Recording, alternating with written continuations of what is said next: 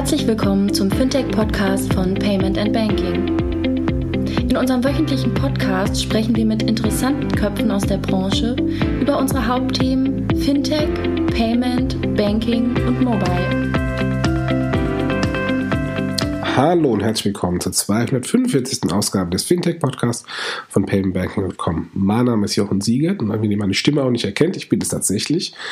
Denn die Payment Exchange 2020 ist hinter uns äh, und es ist nicht so, dass ich viel zu viel Party gemacht habe und deswegen meine Stimme verloren habe. Äh, ja, Party habe ich gemacht, aber die Stimme habe ich am nächsten Tag schon wieder gefunden. Nein, wir haben leider äh, Einzelteile vom Team und ich einen kleinen blöden Infekt aus Berlin mit nach Hause genommen, der mich erstmal das Wochenende dahin gerafft hat und mittlerweile immer noch meine Stimme angegriffen hat. Ähm, aber das heißt nicht, dass ich trotzdem nicht hier die Intro einsprechen kann. Ähm, ähm, ganz kurz zur, zur, ähm, zur PEX, war eine sensationelle Veranstaltung, 180 Leute im Sohaus in Berlin. Wir haben sehr, sehr gutes Feedback von allen Teilnehmern und Sponsoren bekommen. Also war wirklich herausragend. Äh, sind sehr froh, haben, hat uns sehr bestärkt, ähm, in äh, das Konferenzjahr, ins Payment Banking Konferenzjahr 2020 zu starten. Denn nach der PEX, äh, die jetzt war, haben wir die BEX, die Banking Exchange im Sommer in Frankfurt, ähm, für die wir jetzt gerade die erste Einladungswelle rausgeschickt haben an die ähm, ersten, ersten Invite-Only-Teilnehmer.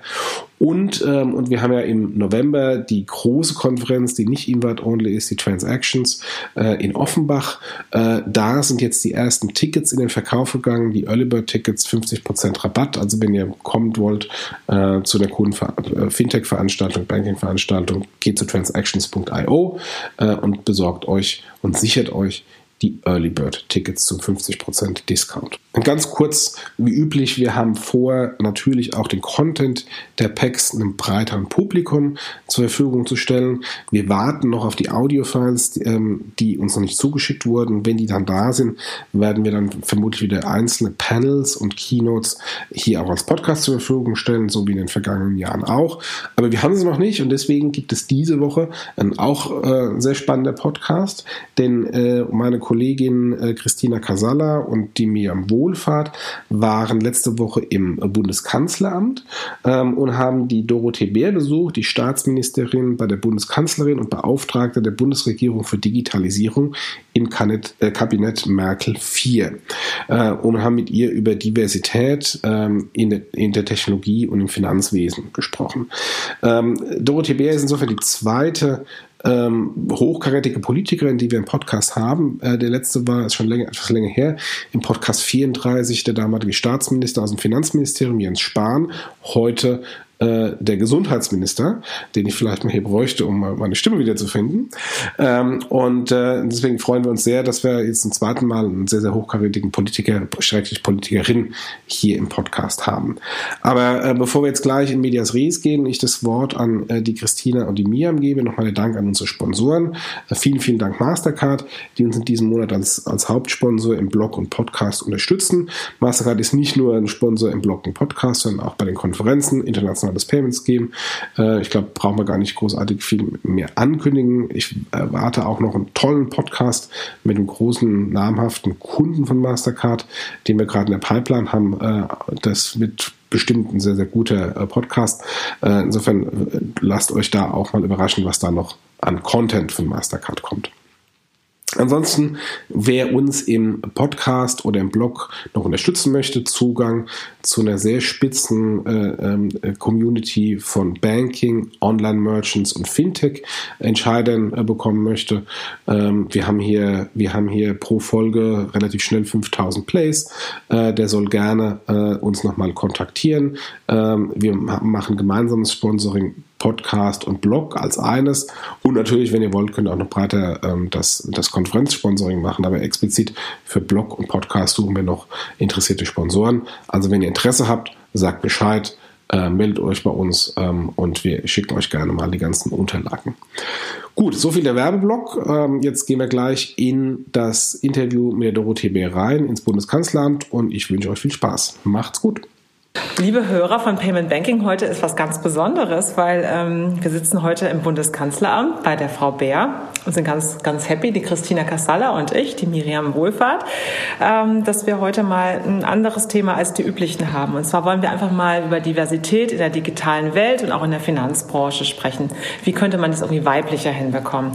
Ähm, ich war eingeladen auf dem Chancengipfel von der Dorothee Bär. Das war super. Das war im Sommer. Es war eine wunderschöne Veranstaltung hier im Bundeskanzleramt und hatte davon auch bei Payment Banking den Kollegen erzählt und äh, haben wir auch noch mal darüber gesprochen, Mensch, wir müssten eigentlich mal Frau Bär ansprechen, was die eigentlich, äh, was eigentlich ihre Meinung ist und so weiter. Wie, wie könnte man mit den Themen umgehen, die eben auch gerade Diversität in der digitalen Welt und in der Finanzbranche und äh, dann hatte der André auch auf Twitter äh, sie auch nochmal kontaktiert, weil wir festgestellt haben, weil wir haben bei Payment Banking dann auch mal geschaut, wie ist eigentlich unsere Hörerschaft. Leider sind da viel zu wenig Frauen. Also liebe Frauen, die jetzt reinhören, weil wir heute mit Dorothee Bär sprechen, ähm, wir würden uns freuen in Zukunft, wenn ihr auch mal mehr äh, reinhört, was wir bei Payment Banking so machen, weil wir sind bei Payment Banking eigentlich ziemlich weiblich. Also Sehr, wir haben, ja. wir haben dort äh, auch Mischung. inzwischen mhm. eine gute Mischung und haben da echt, äh, wenn es einmal anfängt, dann kriegt man es immer besser hin hin. Das ja, Christina ist hier ähm, und führt so ein bisschen durch das Interview und ich freue mich sehr, dass wir heute hier sein dürfen. Vielen, vielen Dank. Sehr gerne. Herzlich willkommen. Ich freue mich auch und ich bin jetzt aber ein bisschen hin und her gerissen, gebe ich offen und ehrlich zu.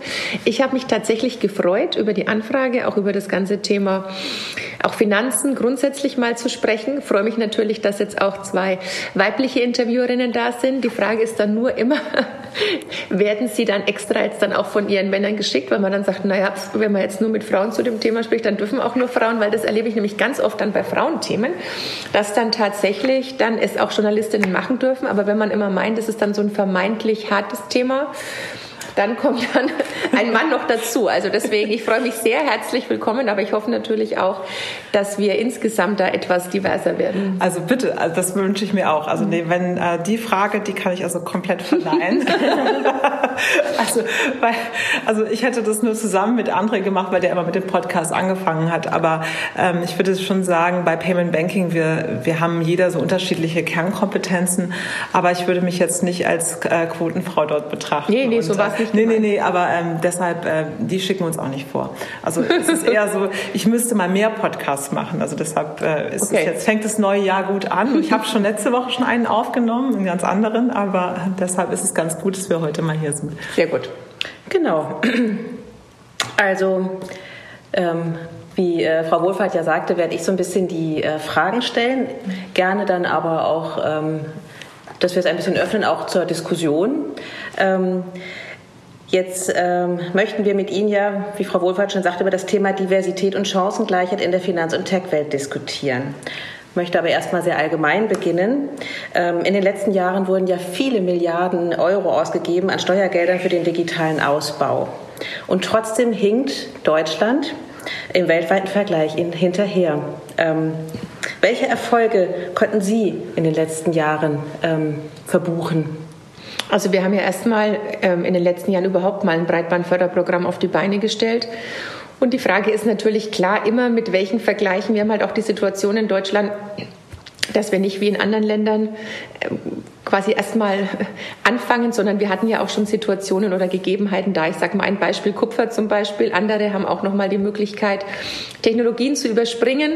Bei uns war halt dann auch noch mal gerade beim Ausbau ähm, Vectoring natürlich ein Thema, was uns stark beschäftigt hat, wo wir aber dann trotzdem gesagt haben, Übergangstechnologie, das wird jetzt nicht weiter finanziert, aber da ist es natürlich. Und Erfolge, also gefühlt würde ich für mich persönlich sagen, habe ich in der letzten Legislaturperiode jedem Bürgermeister in Deutschland, jeder Landrätin einen Förderbescheid in die Hand gedrückt. Das heißt, wir sind da schon sehr weit gekommen, haben allerdings zu spät angefangen grundsätzlich, weil jahrelang auch Kolleginnen und Kollegen, auch Vorgänger der Meinung waren, das muss immer alles alleine der Markt regeln. Das ist nichts, was mit dem Staat was zu tun hat. Ich habe schon als ganz junge JUlerin immer die Meinung vertreten, dass es zur Daseinsvorsorge gehört, aber wir haben das Thema zu lange nicht ernst genommen. Ähm, auch in meiner eigenen Partei hat man oft so die Meinung vertreten, mach doch mal lieber seriösere Themen als du immer mit deinem Internet und so. Und ich habe dann Digitalpolitik gemacht, als man es ja noch Netzpolitik genannt hat. Aber es war nie so, dass man das dahingehend ernst genommen hat. Also wenn wir so ein bisschen datteln, ein bisschen da rumspielen, aber jetzt nie ganz knallharte fiskalische Themen, Wirtschaftsthemen, Bildungsthemen Und es war auch in der letzten Legislaturperiode noch der ein oder andere Kollege, der gemeint hat, das ist nicht für jedes Ministerium relevant. Das hat sich jetzt Gott sei Dank sehr rapide geändert. Wir haben eigentlich alles, was ich auch in den Koalitionsvertrag mit meiner Arbeitsgruppe reingeschrieben habe, umgesetzt, auch was die Strukturen betrifft. Wir haben ein eigenes Digitalkabinett. Wir tagen auch in Klausurtagungen nur zu digitalen Themen. Wir haben den Digitalrat für die Bundeskanzlerin. Ich habe mein eigenes Innovation Council. Jetzt kann man sich darüber streiten, sind es zu viele Gremien? Ich glaube, es kann gar nicht genug geben, weil es eben immer für unterschiedliche Bereiche auch unterschiedliche Schwerpunkte braucht. Und es ist nun mal jetzt der Fintech-Rat beispielsweise im Finanzministerium natürlich auch genauso notwendig wie halt dann auch jemand, der speziell dann auf Bildungsfragen, digitale Bildungsfragen Fragen sich konzentriert. Also es viel passiert, ja, auch was den Ausbau betrifft. Ähm, jetzt gerade sind wir ja mit die Ersten, die auch die 5G-Frequenzen versteigert haben. Da ist Deutschland vorne dran, da schreibt nur keiner drüber, also was die Geschwindigkeit betrifft. Und haben aber trotzdem gleichzeitig, ich will ja die Herausforderungen nicht verschweigen, die Situation, dass ich... Ähm, zuständig bin als Staatsministerin in einem Land, wo man mehr Zuschriften bekommt, stoppt 5G als ähm, Zuschriften, wir brauchen schnelleres Internet. Und das mhm. ist auch eine ganz große Herausforderung. Mhm, das glaube ich. Sie sagten, ähm, Sie verteilen an jeden Bürgermeister sozusagen die, äh, den Förderantrag. Ähm, wie, Bescheid schon, die Anträge haben Sie schon gestellt. Den Bescheid. Ja. Ähm, wie groß ist die Aufgeschlossenheit, eben auch durch diesen Bürokratiedschungel zu gehen? Ähm, und da auch in dem letzten Dorf im Flächenbundesland äh, dieses Thema durchzusetzen, auch als, als Bürgermeister vor Ort. Ah, da muss ich uns jetzt mal selber loben, weil wir nämlich das Lob auch von den Kommunalpolitikern bekommen haben in der letzten Periode, dass unsere Förderanträge so niederschwellig waren dass jeder gesagt hat, oh, das waren mal Anträge, wo unsere Kämmerer oder unsere Breitbandbeauftragten alle gesagt haben, das war einfach. Und wir haben auch noch das Breitbandbüro des Bundes etabliert. Das heißt, es gab auch noch konkret Hilfestellungen. Und ich habe immer zu allen Kommunalpolitikerinnen und Kommunalpolitikern gesagt, wir wollen die Gelder, die dafür in den Haushalt eingestellt sind, ja auch ausgeben. Es ist nicht so, dass wir es euch besonders schwer machen wollen, sondern natürlich müssen die Kriterien erfüllt werden, völlig klar. Aber wenn es eine Frage gibt oder wenn hatten ja auch so dann unterschiedliche so Scoring-Modelle, dass wir gesagt haben, was gibt was und welche Punkte werden dann vergeben, um den Antrag dann auch definitiv zu bekommen. Und haben denen dann wirklich auch sehr praxisnahe Tipps gegeben. Und so muss ich sagen, gab es eigentlich niemand, der dann, wer es wollte, die Kriterien nicht erfüllt hat. Natürlich, du hast immer mal den einen oder anderen Fall, gerade vor einer Kommunalwahl, dass ein Bürgermeister noch sagt, soll man mal Nachfolger machen ich bin jetzt 30 Jahre Bürgermeister gewesen, ich gehe in einem halben Jahr in Pension, ich mache das nicht mehr. Das gibt es natürlich, das gibt es überall, aber das ist nicht die Masse, das sind wirklich Einzelfälle. Mhm. Also Sie haben das Gefühl, die Kommunen haben auch dieses Thema, nicht nur die großen Städte haben begriffen, wo die ganze Finanztechnologie ja mitunter sitzt, sondern eben auch die, die kleinen Kommunen begriffen, dass sie auch, um wirtschaftliche Förderung zu betreiben, ähm, die Digitalisierung massiv vorantreiben müssen. Naja, nicht nur wirtschaftliche Förderung, das natürlich auch, aber es geht natürlich auch darum, dass kein einziger Bürgermeister mehr einen einzigen Bauplatz in einem Neubaugebiet losbekommt, mhm. mhm. wenn da eine junge Familie als allererstes mhm. fragt, nicht, früher war es so, habt ihr einen Kindergarten am Ort, ist eine Schule am Ort, ist irgendwie wie der Bäcker, der Metzger, der Supermarkt am Ort ist, die allererste Frage ist immer, mhm. wie gut ist die Breitbandversorgung und ist da ein Funkmast, habe ich Mobilfunkempfang? Das sind die Fragen. Also neben der klassischen Infrastruktur, nach der immer gefragt wurde, ganz klar die digitale Infrastruktur Nummer eins. Mhm. Was würden Sie denn sagen, also neben den Erfolgen, die Sie gerade aufgezählt haben, ähm, da funktioniert es gerade noch nicht so gut? Nee, ich habe ja auch gesagt, was da noch die Herausforderungen sind. Dass natürlich auch die Schnelligkeit in unserem Land immer ein Thema ist. Mhm. Also Schnelligkeit, wir sind ganz oft einfach viel zu langsam. Mhm. Und wir sind schon auch ein Land ähm, von sehr vielen Bedenkenträgern und von sehr vielen so Besitzstandswahrern auch. Das finde ich auch immer ganz schwierig. So dieses haben wir noch nie gemacht oder haben wir schon immer so gemacht oder Dafür bin ich nicht zuständig oder auch dieses Kirchturmdenken, das ist leider Gottes schon auch noch verbreitet. Und was auch noch eine Herausforderung ist, ist so diese, ähm, ja, wie soll ich sagen, so dieses, ähm,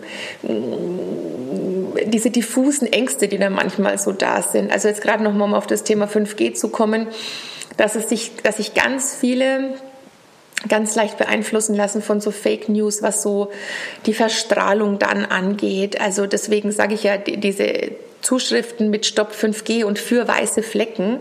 Also auch wirklich gegen Industrialisierung, gegen Wirtschaft, gegen den Ausbau. Das ist schon extrem gegeben. Und das merke ich auch, wenn ich so internationale Gruppen habe, weltweit alle Unternehmer, die dann hier sind beim Kanzleramt zu Themen und wenn es da um das Thema geht und ich erkläre denen, wir haben sogar das Bundesamt für Strahlenschutz, dann sind die total beeindruckt, dass wir ein Bundesamt haben, was es evaluiert, mhm. wo auch festgestellt wird, dass es keine Unterschiede gibt zwischen 3G, 4G, 5G, was Belastungen betrifft.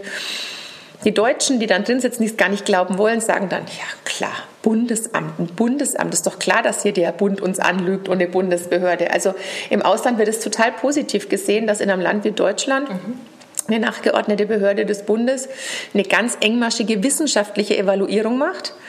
Und wir, das ist schon auch eine Frage nach, wie groß ist das Vertrauen nicht nur in Politik noch, sondern wie groß ist auch das Vertrauen in unsere Demokratie, in unsere Behörden, in unsere Prozesse. Und das ist leider Gottes auch am Schwinden und das sehe ich auch so als Aufgabe, da auch dran zu arbeiten, dass man wieder auch Institutionen vertraut und nicht sagt, ja komm, vom Staat glaube ich nicht. Das ist eine gefährliche Entwicklung. Warum ist das in Deutschland so, wenn man sich die skandinavischen Länder anschaut, die ja sehr weit in der Digitalisierung sind oder auch äh, die ehemaligen, also die baltischen Staaten, die sind da ja sehr viel schneller. Warum äh, oder wie, wie, erklären Sie sich, dass die Aufgeschlossenheit da sehr viel größer ist und demzufolge auch viel weiter schon sind? Uns fliegt natürlich auch viel automatisch zu, alleine aufgrund unserer Größe und unserer Lage. So, wir sind Transitland, auch mit Herausforderungen, aber natürlich auch mit Chancen. Das größte Land in der Europäischen Union und wir sind natürlich mit Frankreich auch extrem starke Länder. Nordische Länder, gerade wenn man natürlich sich die Karte anschaut, Norwegen, Schweden, Finnland, die haben auch noch mal eine ganz andere Herausforderung, ob das Topografie ist, ob das eben Distanzen sind, Infrastruktur insgesamt und dann eben am Rande in Anführungszeichen liegen. Die müssen sich in manchen Bereichen eben auch wesentlich stärker anstrengen. Mhm wenn man es jetzt mal so auf die Länder bezieht. Und dann die neuen Länder, die Sie angesprochen haben. Ich bin ja dankbar, dass Sie Baltikum gesagt haben, weil hinter Ihnen steht mein Estland-Phrasenschwein. Für jedes Mal Estland fünf Euro da rein, weil es eben auch... Haben Sie Glück gehabt? Ja, weil es natürlich immer so als Paradebeispiel, warum ist Deutschland nicht Estland? Ja, weil halt nun mal Estland 1,3 Millionen Einwohner mhm. hat, so mhm. viel wie München. Und weil es halt eben auch nochmal sich hat neu erfinden dürfen mhm. und weil natürlich auch best bestimmte Dinge, die funktionieren übrigens auch nicht auf Anhieb, die hatten auch Rückschläge, auch darin begründet sind, dass sie sich zum Beispiel von Russland lossagen wollten, dass man gesagt hat, man möchte mit dem Rubel nichts mehr zu tun haben. Jetzt sind wir auch wieder beim Thema Finanzen. Mhm. Dass sie gesagt haben, wir müssen Währung und dann ist natürlich auch besser, wenn wir schneller sind, wenn wir das Ganze gleich digital lösen. Ja. Und gerade auch Finnland, wenn Sie Finnland ansprechen, wenn da halt mir die finnische Kollegin sagt, auf die Frage, wie viel Finnen eigentlich Online-Banking machen, dann sagt sie ja 100 Prozent aller ja. Finnen, die versteht ja. die Frage gar nicht. Bei uns ist gerade mal die Hälfte, weil halt dann auch über den Banking-Account die Gesundheitsdaten verbunden sind, Krankenhäuser, die Ärzte, die Apotheker. Auch das will ja bei uns keiner, sondern das ist ja, also das ist bei uns hochsensibel, auch als mal das Thema war, Schäuble hat gar nicht gesagt, das komplette Bargeld abschaffen. Es ging ja auch um bestimmte Grenzen und trotzdem war die Debatte nur noch Bargeld ja oder nein. Und das ist halt in Deutschland bottom-up sowieso nicht durchzubekommen. Selbst top-down finde ich sehr schwierig. Und das ist halt schon auch eine Frage, die man sich mal stellen muss, um das mal so ketzerisch zu sagen. Braucht man nicht auch ab und zu mal so Top-down-Lösungen? Mhm. Weil immer nur zu hoffen, dass sich freiwillig manche Dinge durchsetzen, mhm. dann braucht man halt noch wesentlich mhm. länger. Mhm. Und mhm. für mich war immer so, Digitalisierung der Finanzen in Deutschland in der Nutshell, wenn man so versucht hat, hier auch ähm, Digitalmessen in Deutschland hochzuziehen und zu sagen, wir machen jetzt hier in Hannover, in München, in Frankfurt, in Berlin eine neue CES, eine neue South by und dann hat man die neuesten digitalen Produkte und an jeder Bude, wo man sich zu essen und zu trinken kaufen kann, sind so Pappschilder Cash Only, Cash Only, Cash Only. So. Und das ist halt schon frustrierend, weil natürlich wirklich das jeder twittert, jeder fotografiert und sagt, ja, das ist halt Deutschland im Jahr 2019, 2020. Es liegt also viel vor Ihnen. Wo müssen Sie und wo müssen wir auch ansetzen, damit sich das zeitnah verändert? Was sind die Stellschrauben, die wir drehen müssen? Wie gesagt, also eine dieser Stellschrauben ist eben zu sagen, gibt es bestimmte Dienstleistungen ausschließlich nur noch digital. Punkt. Mhm. Dass man sagt, wenn eine neue Leistung eingeführt wird, die kann nicht mehr per Fax und per Brief beantragt werden, wenn ich diese Leistung vom Staat möchte. Am einfachsten ist es natürlich bei Sozialleistungen beispielsweise dann geht es halt nur noch digital. Dann wird es auch wieder, ja, dann schließen wir den und den aus. Ja, da muss es eben dann auch Möglichkeiten geben, dass man dann auch auf seine Gemeinde kann und die machen es gemeinsam mit einem digital. Und wenn man das aber muss, glaube ich, findet sich in jeder Familie, in jeder Nachbarschaft jemand, der einem dann auch helfen kann. Das ist alles eine Frage des Willens, es auch dann mal wirklich durchzudrücken. Ja, also wir haben das erlebt. Ich habe jetzt, wir haben so Digitalisierungslabore im Bund. Und einiges haben wir jetzt schon auf den Weg gebracht, Familiengeld und Elterngeld und so weiter. Ich war mal in einem der Wohngeldlabore. Da war es auch, wie gesagt, es ist spannend, dass Sie heute zum Thema Geld kommen, weil mir wirklich auffällt, wie viel dann tatsächlich auch immer äh, es dann tatsächlich am Ende wieder darauf hinausläuft. Und zwar war dann eine Wohngeldempfängerin relativ jung, die war so Anfang Mitte 30 und eine war über 60. Die junge, die hat schon über zehn Jahre Wohngeld empfangen, weil die früh verrentet war. Und die Ältere war gerade erst ein Jahr Wohngeldempfängerin. Und die Jüngere war total begeistert. Und die Ältere hat gesagt, also erstmal vom digitalen Vorgang, der natürlich nicht eins zu eins das PDF hochgeladen war, sondern der war natürlich vereinfacht. Und da war zum Beispiel ihr Wunsch, dass sie sich nicht durchklicken will und die Sachen nicht eingeben will, wenn sie nicht vor dem ersten Schritt sieht, was beim letzten Schritt rauskommt. Das fand ich ganz spannend. Mhm. Ich wäre auf so einen Ansatz nie gekommen, weil es ja froh, man hat eins richtig, man wird weitergeleitet. Alle mhm. Kästchen ausgefüllt. Aber gut, das war ein interessanter Gedanke und das kann man ja technisch lösen, dass man sagt, hier sind die 20 Slides, du kannst es dir vorher anschauen. Mhm. So. Das zweite war aber, dass ich gesagt habe, nee, es macht ja nichts aus, dass es so kompliziert ist, so nach dem Motto, in paper we trust. Also sie will das gar nicht. Und der Hebel dann, ich habe dann dir tausend Fragen gestellt, unter welchen Umständen sie es machen. Ja, ja, aber der Sachbearbeiter kann ja oft ihre Schrift nicht lesen. Wenn sie es eingegeben haben, wissen sie ja, dass es jeder lesen kann. Dann ist ihre Straße immer richtig geschrieben. Mm -mm. Egal dann, dann wissen Sie aber auch, ob der Antrag überhaupt stimmt. Nicht, dass Sie was vergessen haben, was ausgelassen haben. Und dann war die zufällig aus Berlin und da dauert es im Schnitt so ein Wohngeldantrag, bis er bearbeitet wird. Und nicht nur, bis er bearbeitet wird, sondern äh, nicht nur, dass das Geld ausgezahlt wird, sondern man erfährt erst im Schnitt nach drei Monaten, ob er richtig ist und dann wird auch erst nach drei Monaten das Geld ausgezahlt. Und wenn jemand auf so eine Leistung angewiesen ist, zählt natürlich jede Woche so mhm. oder jeder Tag, genau. Und dann habe ich gesagt, und wenn aber statt drei Monaten mit dem digitalen Antrag Sie es nach einem Monat kriegen, ja, dann würde ich es machen. Ah, und da hat man halt tatsächlich schon gemerkt, ähm, da hat man tatsächlich schon gemerkt, dass ähm, es tatsächlich über bestimmte so Anreizsysteme dann nämlich schon funktioniert, weil das alles andere waren natürlich auch Ausreden, so habe ich noch nie gehört, muss mhm. ich mich erst neu reinfuchsen. Große Berührungsangst wahrscheinlich Total, auch. das ja, ist ja, nämlich ja. genau, deswegen mhm. bin ich Ihnen ja auch so dankbar für einen Podcast, weil ich denke, ich merke das ganz oft, ich folge auch einigen ähm, ja, weiß nicht, ob das Influencer sind, auf jeden Fall auf, Frauen auf Instagram, die ab und zu mal das Thema Finanzen so mhm. besprechen und sagen, habt ihr euch um eure Altersvorsorge gekümmert? Mhm. Wie macht ihr das eigentlich mit euren Kassen in der Ehe? Habt ihr eigentlich dann nochmal danach eine Versorgung, sollte der, die Beziehung schiefgehen? Und da merke ich ganz oft, dass die auch erzählen dann, dass sie ganz viele haben dann, die ihnen entfolgen, wenn sie solche Themen ansprechen. Mhm.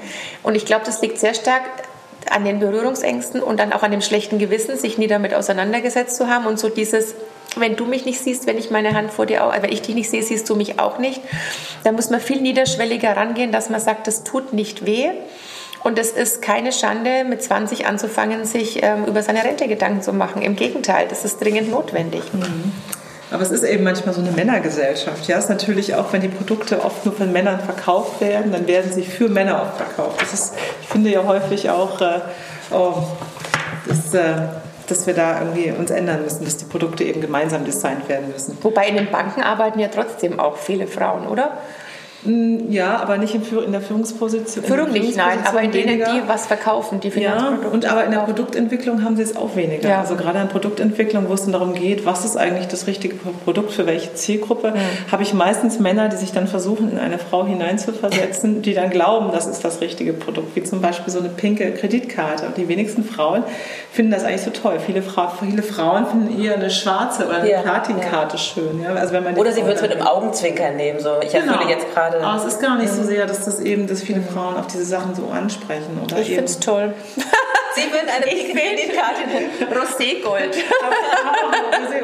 Roségold ist auch wieder anders als Pink. Das stimmt. Roségold, also Pink würde ich wahrscheinlich tatsächlich auch nicht nehmen, aber Roségold was Edles. Ja, halt. aber, aber das ist natürlich so ein bisschen das Dilemma, ja. Ja. Aber wir müssen uns so ein bisschen beeilen, glaube ich, von der Alles Zeit gut, her. ja. Ähm, Vielleicht gehen wir einfach noch mal ein bisschen mit den Themen auch weiter, weil wir, wir haben ja einfach auch so diesen Wandel in der Finanzbranche. Aber ich will trotzdem nochmal den Punkt, den Sie gemacht haben, auch nochmal unterstreichen. Das stimmt natürlich, dass die Führungskräfte, wie viele Frauen leiten tatsächlich eine Bank und wie viele haben da, da tatsächlich auch was zu sagen. Oder auch, man merkt es ja auch im Bundesfinanzministerium, wie viele Bundesfinanzministerinnen hatte unser Land oder in den Ländern, wenn so eine Bundes- oder ähm, eine, eine Finanzminister Tagung stattfindet, ähm, Finanzministerkonferenz, ist es auch natürlich ein Männerjob. Also da sind wir von Parität noch ganz, ganz, ganz weit entfernt.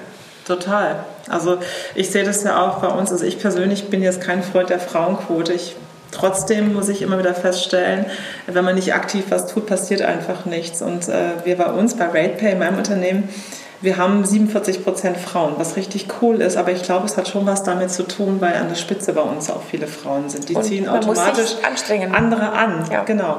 Ähm, ohne aber, dass wir jetzt eine Quote bei uns festgeschrieben haben. Aber ich glaube schon, wir brauchen auch die Männer, die aktiv da reingehen und sagen, wir müssen hier etwas tun, damit wir auch immer mehr Frauen bekommen. Weil ähm, bin ein großer Befürworter von überhaupt Diversität und das ist nicht nur männlich-weiblich, das ist auch alt und jung und äh, unterschiedliche Religionen, Ansichten, um einfach hier bessere Produkte auch zu bauen. Unterschiedliche ähm, zum Beispiel Studienabschlüsse. Total. Also wir bauen ja da auch gerade um in der Bundesregierung, dass man halt jetzt nicht in jedem Ministerium 80, 90 Prozent Juristen hat, sondern dass es auch möglich ist, wenn man einen anderen Hintergrund hat, auch eine Chance zu bekommen. Und die Frage ist auch, ob wir auch uns in Zukunft leisten können, auch in bestimmten Bereichen so abschlusshörig dahingehend zu sein, dass wenn bestimmte Kriterien nur erfüllt sind, dann hat man nur eine Chance. Oder ob man sich da den Menschen auch gesamtheitlicher anschaut, der dann halt wieder auch in das ganze Team passen muss. Also das sehe ich genauso, dass man da wesentlich gemischter agieren muss, dann sind die Erfolge auch tatsächlich besser. Ich war auch nie eine Freundin der Quote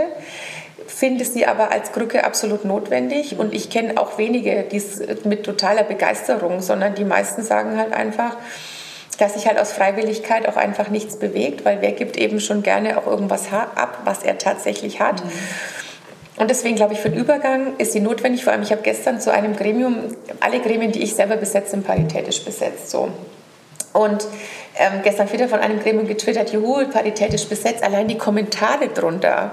Also es ist wirklich so furchtbar, was man da sich alles anhören muss oder lesen muss, dass man schon echt sagen muss, wir haben da trotzdem noch einen weiten Weg vor uns. Und das World Economic Forum hat ja genau vor einem Jahr in Davos gesagt, dass wenn wir so weitermachen mit der Geschwindigkeit, wird es erste Gleichberechtigung in Deutschland oder echte Gleichberechtigung erst in 200 Jahren geben. Ja, sehr weit nach hinten. So lange will keiner warten und deswegen setze ich zum Beispiel bei mir auch, bei meinen Kollegen, ich habe auch viel mehr männliche Kollegen als weibliche, immer sehr stark auch auf die Kollegen, die Töchter haben. Ja, das, hilft stimmt, auch das immer. Das haben, ist der Trick. haben wir auch. Der Kollege Bayer, der eigentlich dabei sein wollte, der hat sogar, der hat jetzt für sich auch sowas beschlossen, dass er keine äh, Panels mehr macht, auf denen nur noch Männer Ja, mach ich sitzen. seit Jahren immer. Finde ich aber auch immer, finde ich gut, wenn mehr Männer anfangen, eben da aktiver einfach mit solchen Sachen umzugehen. Ähm, ähm, wir sind so ein bisschen mit der Zeit. Ich glaube, Sie haben echt wenig Zeit, Frau Bär. Und äh, Ich werde immer so reingesetzt. ja, wir merken es gerade. Aber was, was ich noch interessant finde, wenn, wenn wir nochmal auf das Thema Bank und so kommen, wie nehmen Sie denn als die deutsche Bankenbranche, nehmen Sie die als Problemfall wahr oder wie ist Ihre Einschätzung da?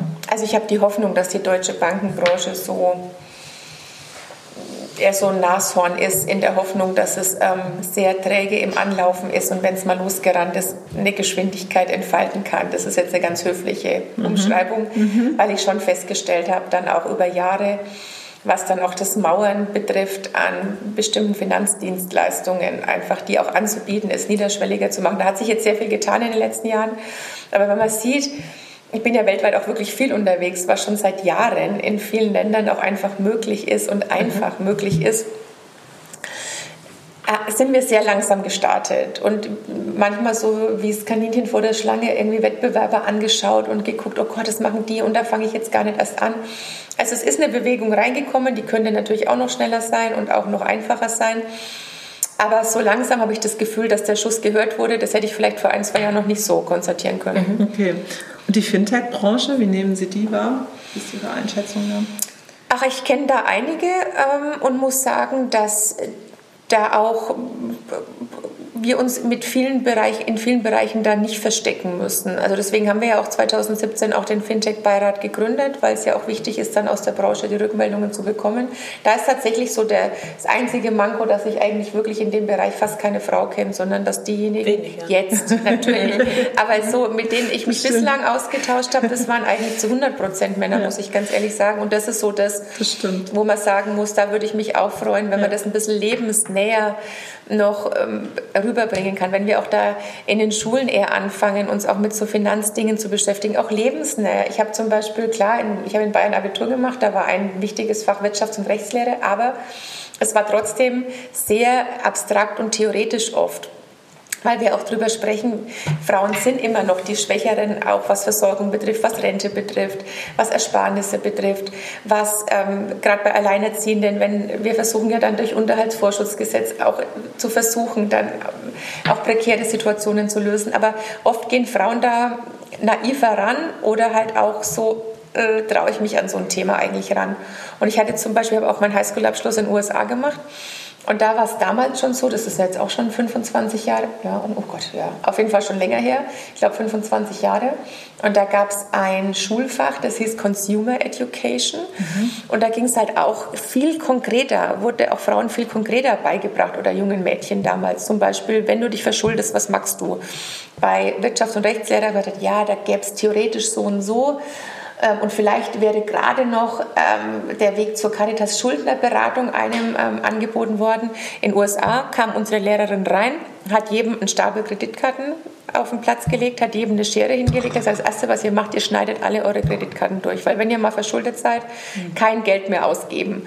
Und das war jetzt nur so ein Beispiel für mich, mhm. was so symptomatisch war, so aufs Leben vorbereitet zu werden, auch als Frau. Dann ging es auch um Fragen nicht nur rosig vor der Hochzeit, sondern im Falle einer Scheidung. Und wie lässt du dich eigentlich zum Beispiel bezahlen für die Kindererziehung, wenn du aussteigst aus dem Beruf zu einer Zeit, als bei uns das Thema Vereinbarkeit vor 25 Jahren noch nicht so stark war?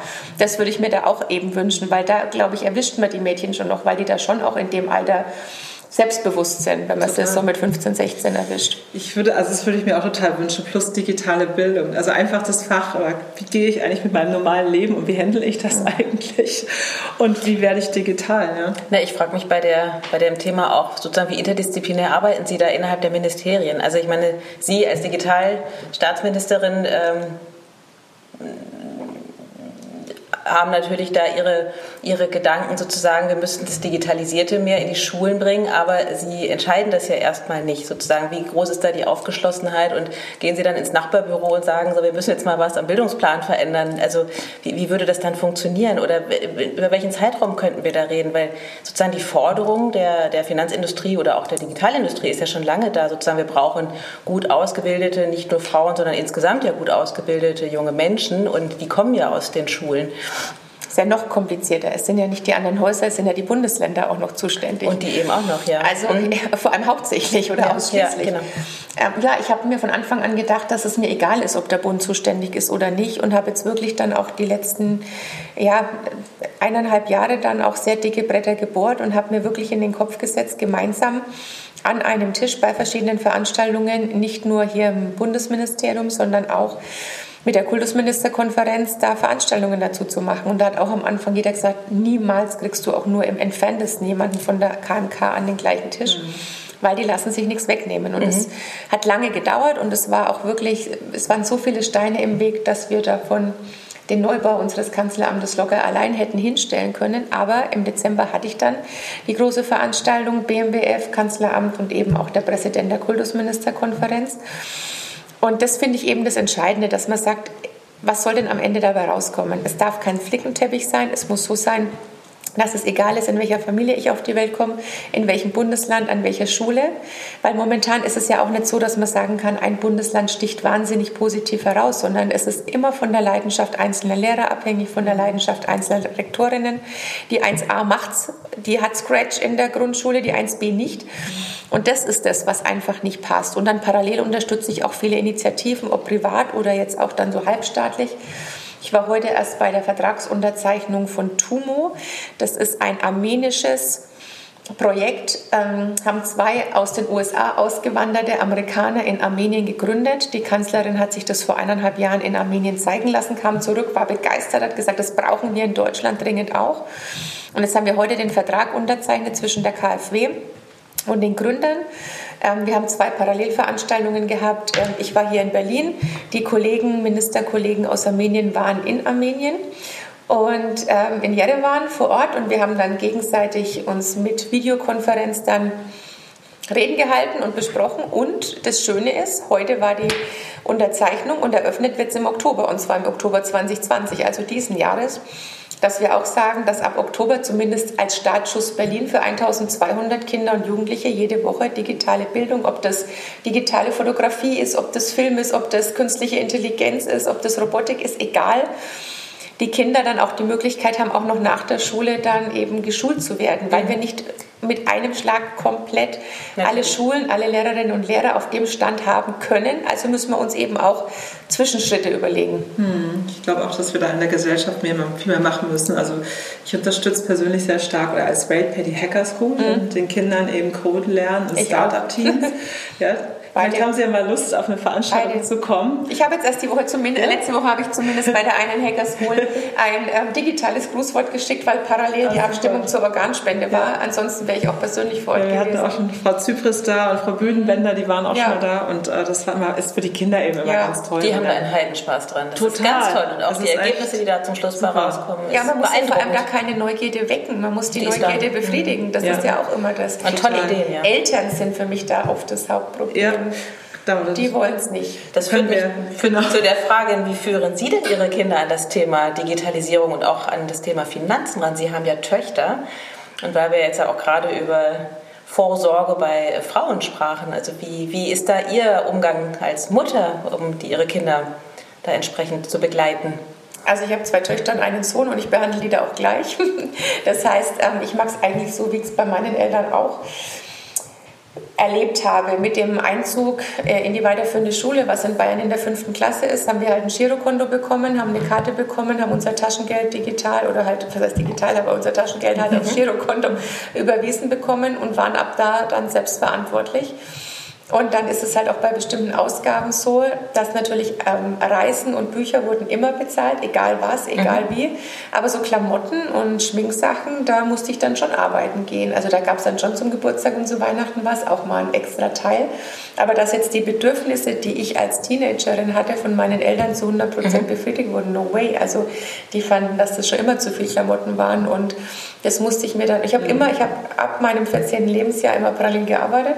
Mhm. Ähm, und gut, ich habe jetzt noch kein 14-jähriges Kind, aber die bekommen Taschengeld, die müssen für bestimmte Dinge, die ich nicht unterstütze, zum Beispiel diese furchtbaren Heftchen mit diesen Gimmicks drauf, die ich ja alle total überteuert und schrecklich finde, irgendwelche so Kinderheftchen, dann so ein Plastikspielzeug für 4 Euro mit drauf ist. Also das müssen sie dann auch vom Taschengeld bezahlen. Und ja, dann gibt es halt für bestimmte Ereignisse gibt es dann auch nochmal Geld und dann beides. Also auf der einen Seite dann eben mit dem Girokonto und auf der anderen Seite lege ich aber auch Wert darauf, dass wir noch zum Weltspartag gehen.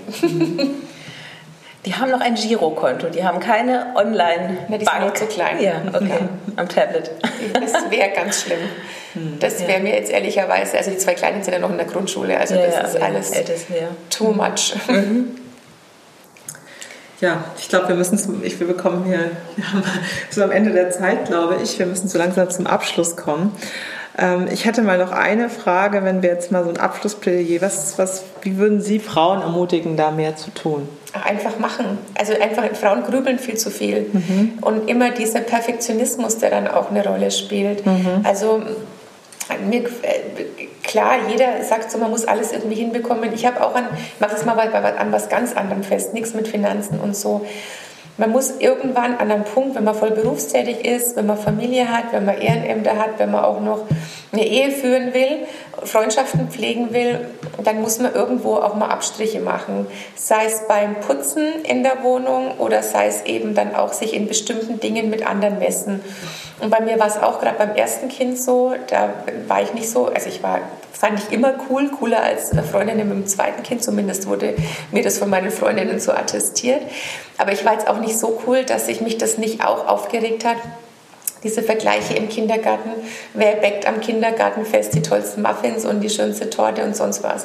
Und ich habe da auch eine Zeit gebraucht und irgendwann habe ich für mich den Entschluss gefasst, so, ich bin voll berufstätig, ich pendel die ganze Zeit, ähm, ich muss so viel noch nebenbei erfüllen.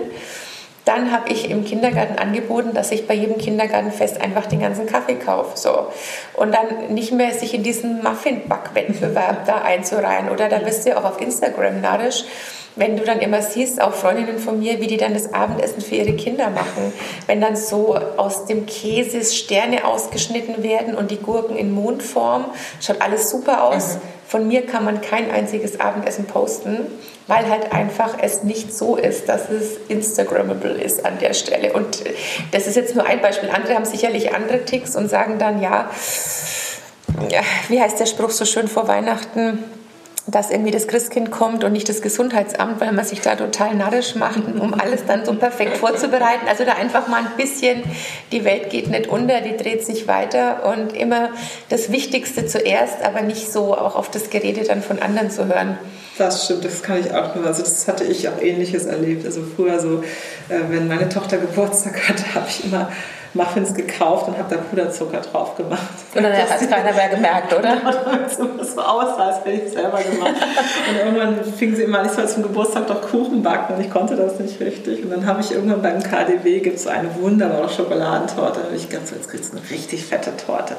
Und seitdem sie diese Torte bekommen hat, wollte sie nur noch diese Torte. Sehr gut. sie auch keine andere mehr haben, ja, weil dann war der selbstgebackene Kuchen auch nicht mehr gut genug. Ja, eine Freundin von mir, die kann backen und dann hat die Tochter irgendwann eingefordert, dass sie den Koppenrad Tiefkühltorte haben möchte, weil die viel besser schmeckt. Ja. Ist ja auch bitter. Irgendwie schon, oder? Aber auch da meinte sie, was mache ich mich jetzt hier rund, konzentriere ich mich auf andere Dinge. Ja, das ist ja. einfach so. Und das mit dem Puderzucker hat von einer meiner besten Freundinnen die Mutter schon vor 30 Jahren gemacht. Und das fand ich immer total beeindruckend. Die war damals schon Apothekerin, hat sich da immer gesagt, ich mache das einfach nicht, ich mache das nicht. Hier Google-Hupf, Puderzucker drauf, fertig. Und das hat sie, sie hat immer nur zu ihr gesagt, erzähl's aber in der Schule nicht. Ja. Sie hat es natürlich uns trotzdem erzählt. Aber es ist gut, weil die Mutter eben meiner Freundin mir damals schon gezeigt hat, es geht auch anders. Aber das zeigt ja auch, wie wichtig ist, dass das äh, auch Frauen da sehr transparent sind und eben auch dazu stehen, weil wie sie halt sagt, das ist dann eben nicht Instagrammable. Nee. Man hat aber das Gefühl, dass alle irgendwie bei Instagram super perfekt sind. Mhm. Ja, und dann braucht es natürlich Vorbilder, die sagen, es ist ein harter Kampf zu gründen. Ähm, vielleicht auch erstmal von der Hand im Mund zu leben, einen 80-Stunden-Tag zu haben, parallel aber auch eine Familie zu haben. Und dann ist es eben nicht perfekt. Mhm. So. Also mein Best, einer und meiner besten mhm. Posts auf Instagram war, als ich mal wirklich vergessen hatte, fürs Buchstabenfest die Muffins zu backen. Dann habe ich das um Mitternacht gemerkt, musste aber was abliefern. Es ging aber auch nichts mehr zum Einkaufen. Wir wohnen ja auf dem Land nichts ähm, Späti oder ähnliches.